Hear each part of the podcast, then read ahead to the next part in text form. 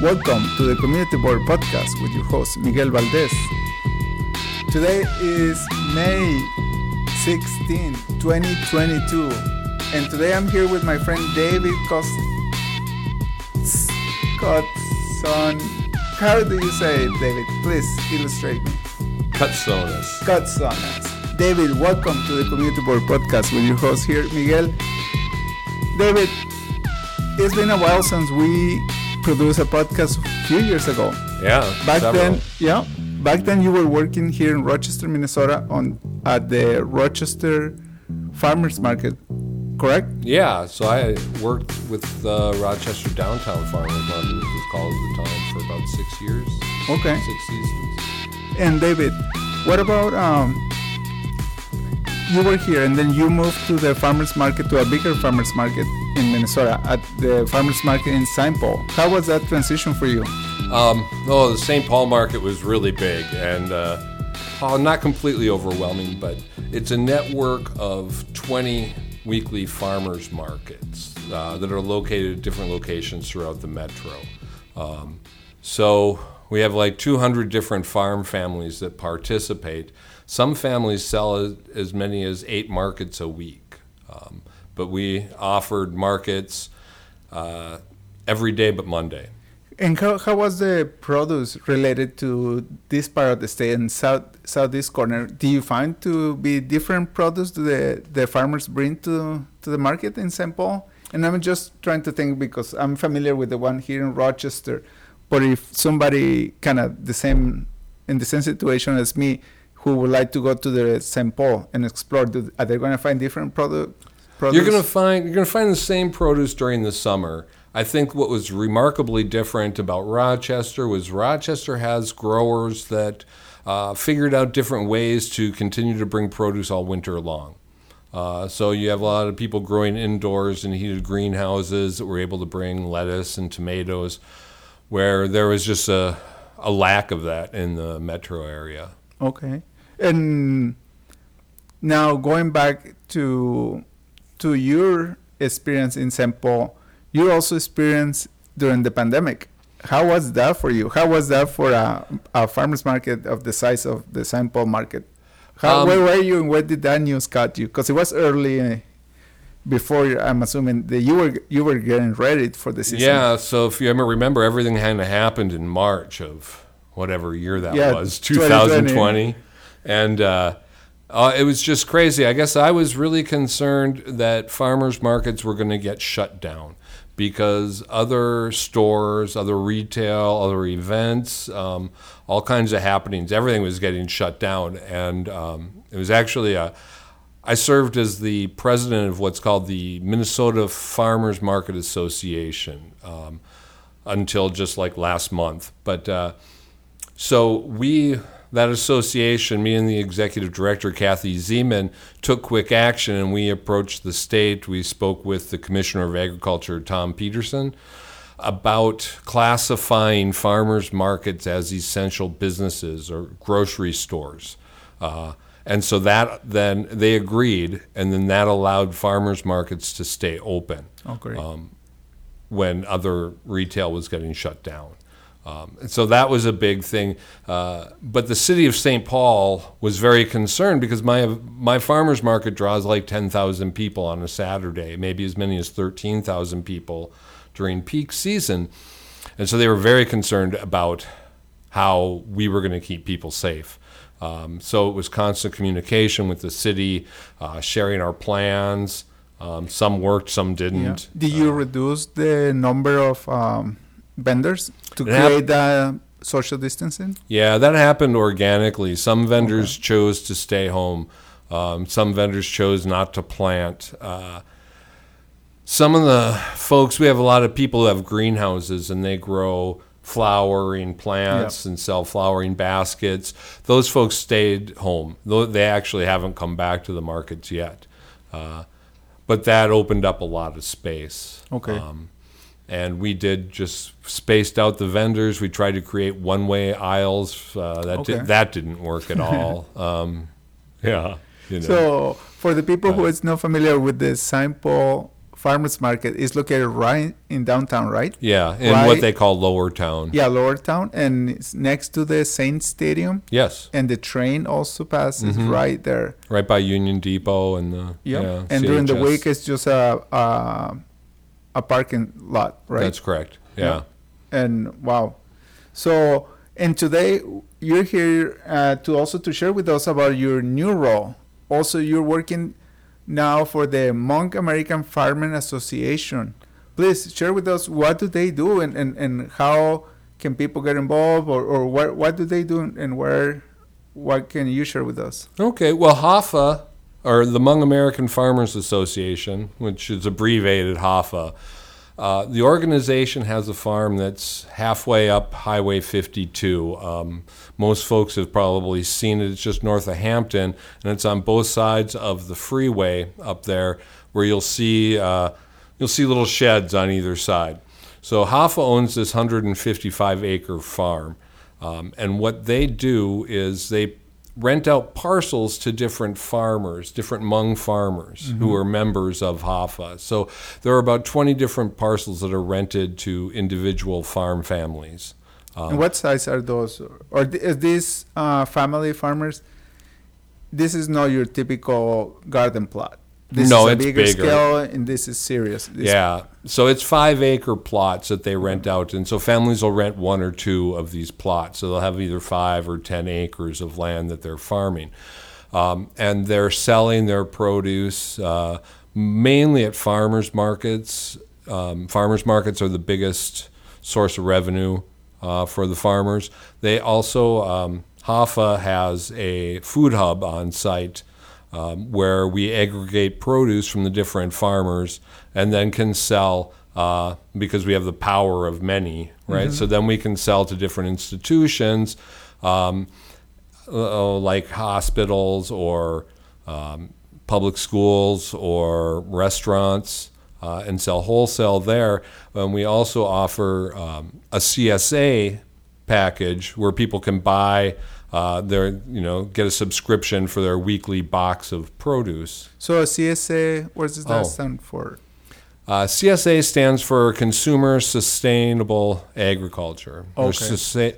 cons- Consumer Supported Agriculture. okay And basically, what happens is you you buy a subscription to the farm, and so you pay in advance, uh, and then each week you get a box of produce delivered, and you pick it up at a site, and it's a growing thing. More and, and it's more whatever farms. is on season right whatever Right. is coming up Yeah, and it's a nice variety, and and many places will offer half shares or full shares. So if you have a smaller family, then you Okay. get a half share. yeah and i seen also uh, with some friends in the twin cities who are part of those uh, memberships and and they also get recipes to- Yes. if you're not familiar with some of those uh, vegetables And what I'm really happy about too is that uh, some of the farmers, the Hmong families, are sharing their recipes in the go. CSA box. So uh, it's hopefully a little different and something new for the people who are receiving the, the CSA And- boxes. And the members who who are part of this association, do they uh, are they hundred percent invested on, on agriculture, or there's individuals who have their day job and then they're trying this at this bigger scale, or is people who are already hundred percent in in the agriculture? What is your experience, or or your? I know that you're Yeah. pretty new to the job, but I'm just trying to think as a in general, immigrant. yeah, in general, like small agriculture, the farmers you see at a farmer's market, in general, one person is working the farm full time and somebody else is working a job. Um, and then they help at the farm when they can. Um, that's the case for most. Uh, you know, it's interesting. And one thing that I really like that drew me to HAFA is their success and, and, and how they help with revenue. Um, so in Minnesota, like the average Hmong farmer who's growing, you know, and selling at farmers markets is making five thousand dollars per acre um, per year, Per season, yeah. and then the average, just kind of small egg. Oops, sorry, uh, small egg, regardless of color or race. This just average Minnesota small agricultural farmer is making eight thousand dollars per acre. Okay. And through education and different trainings that the that HAFA has So for those its are farmers. some of the benefits. Yeah. Yeah. The average HAFA farmer is making $11,000 per acre. And so it's through education, through cha- training sessions, teaching people, you know, business development and, and working with the farmers, helping them fill out grants on their own and, and really kind of get invested that way so Mm-hmm. that hopefully uh, the farmers can focus on growing food and not have family members having to work Got know, it. jobs. And some of these farms or parcels, um, are they considered organic or, or what kind of agriculture is? We're not organic at HAFA, Okay. um, but most of the growing techniques uh, are organic in nature. But organic is a certification um, that the farmers sometimes don't feel that it's worth worth the effort, worth the. There's um, the state will come to the farm and do a lot of checking up and just it's in it's sometimes it could be feeling like a little invasive um, so a lot of farmers choose not to uh, get organically certified even though they're not using chemicals um, in the process Yeah, and and I just want to share this for our friends who are listening. And if you live in Rochester or in St. Paul area and you're traveling towards Rochester, we're talking about that farm that you can see on Highway 52. yes It has those little sheds are uh, all over spread, right? And Yeah. I see always families working there, that you mentioned, uh, through the season and until late uh, on the summer or early fall, yeah cleaning and the farm is open until november 1st yeah. and then we close the farm for the season And who can join this um, association, David? Well it's a little limited based on the amount of land Okay. uh, but um, Hmong farmers. It's uh, you know it's an organization that has been founded by and for uh, the Hmong farmers in, in Minnesota. So Hmong farmers right around that area can can join Hafa. So the advantage. association like this try to help also, like you mentioned, in this case, the Hmong community, but as a newcomer or who is familiar with the agricultural system, probably back home, trying to start here, I bet it's a giant learning curve Well, on, are- on how you move produce and all those things that you were sharing. There are all sorts of barriers for emerging farmers. Um, you know, the cost of land, the lack of knowledge, uh, just yeah, language barriers when you're trying to set up wholesale accounts or just navigate your way uh, through the different avenues of sales. Uh, it becomes very difficult for people.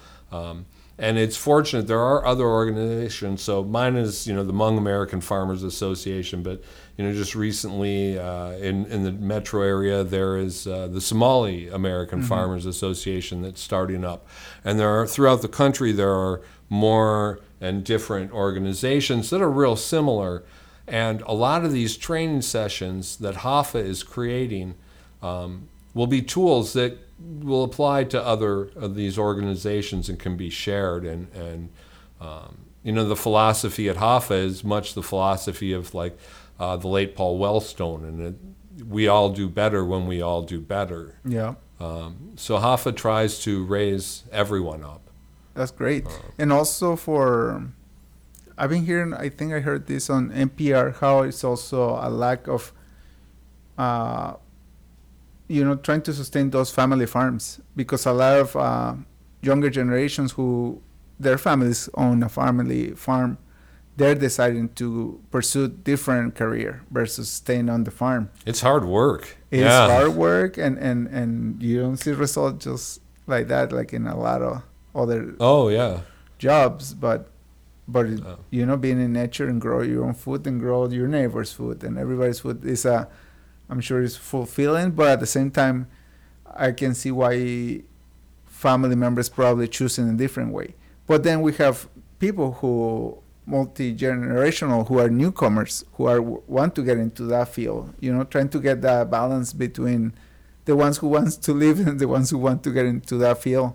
How how do you guys um, per, uh, see growth within the association? Are you guys looking to purchase more land, or or first you need to train them? How how does this work? Um, well, I guess it's a mix. The, the training is ongoing, will always be ongoing.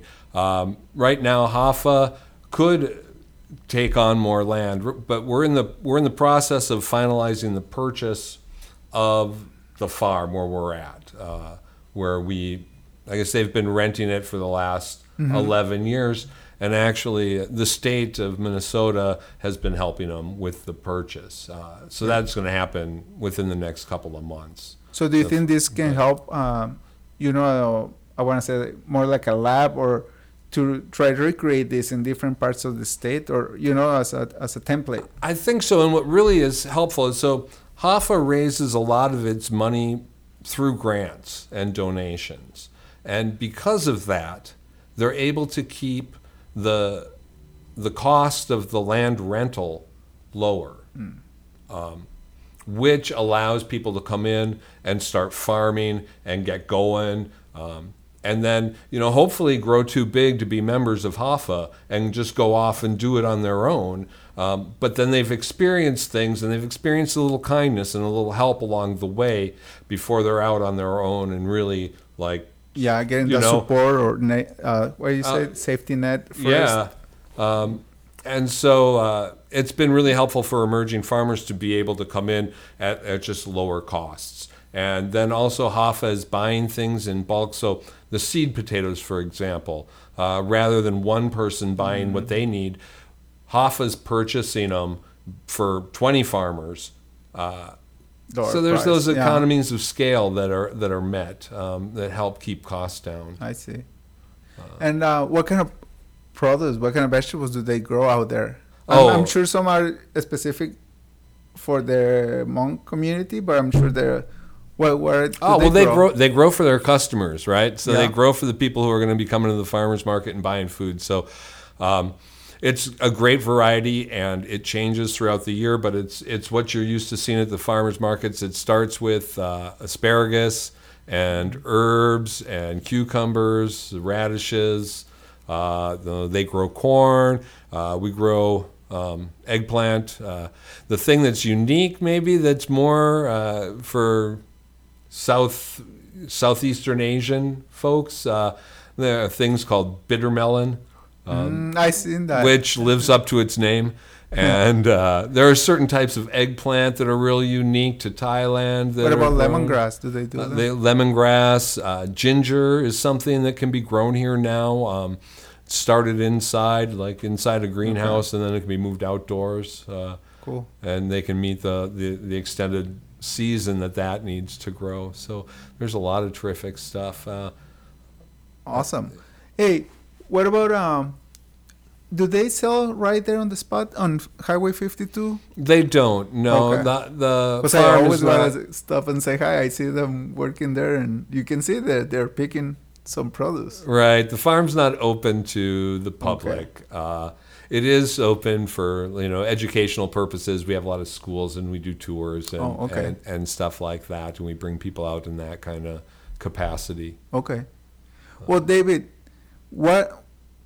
Please invite. Where where can people learn more about the association? Do you guys have a website, mm-hmm. social media presence? Where?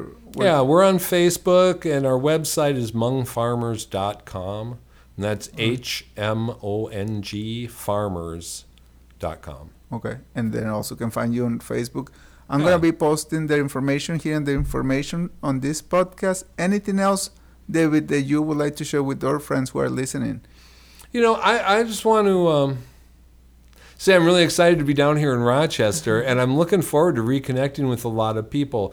Um, I hope to uh, start to offer CSA's shares here in Rochester. So, people, if somebody would like to get into that system, which is the one, the basket, where you get the weekly, or how often is yeah, weekly? it's or, weekly subscription. Okay. Um, so through the website, they can sign yeah, up. get they can get information, and we're not coming to Rochester yet, Okay. but um, we would like to build it up and to have a presence here, uh, and to start being able to bring our CSA, and it might be it might be next year. That's Uh, okay. That's good. Okay, for somebody who's considering this and they're willing to do the drive, or if they commute and there's, um, you know, at the drop-off spot, What what is the cost or something like that for a season to get your basket or Well, for our summer our summer season, which is 17 weeks long, for a full share, it's $504. Uh, it comes to I think it's comes to roughly $30 a week. Okay. And so And that's a lot of vegetables you get. Yeah, you get a good mix of vegetables, and it's it's a variety of what's available. Um, Seasonal. yeah, Uh-huh. and so every week it's a little different, and then every week you'll get a new recipe, and it's uh, it's kind of fun. It's a great way to help support uh, local farmers um, and local small agriculture. What what is the feeling at this time of the year of the farmers? I bet they're excited. Oh yeah. Well, our first delivery of CSA boxes is Wednesday, and so we've all Oh. been a little nervous about uh, So how cold get- it yeah. was, and and whether there's going to be anything yet to put in it. But uh, you know, right now there is asparagus, there's rhubarb, there are the spring onions, there's spinach. Strawberry Um, or not yet? So no, that, all that stuff is ready. So uh, we're going to make it, and we probably make it every year. But every year we're really nervous if it's going to be together. And, I was so excited too this weekend. I I started building a raised bed garden. So, oh, good. So yeah, this time the rabbits are gonna have a hard time getting into my my plot. But David, Uh, anything else you want to share with, with our friends? Uh, just thank you. Thanks, uh, thanks everybody. Please continue to support local agriculture. Go to the Rochester Farmers Market. It's one of the best in the state. Um, and enjoy this beautiful weather. Thanks, Miguel. Well, David, thank you so much, and I would like to invite everybody to again visit your website and order, get a membership, Learn your- more. Yeah, just learn more, and and and guess what? You're gonna be eating healthy, fresh, local. So it's a win-win situation. David, thank you again, and please share this episode with friends and family, and stay tuned for more podcasts coming up. Bye bye.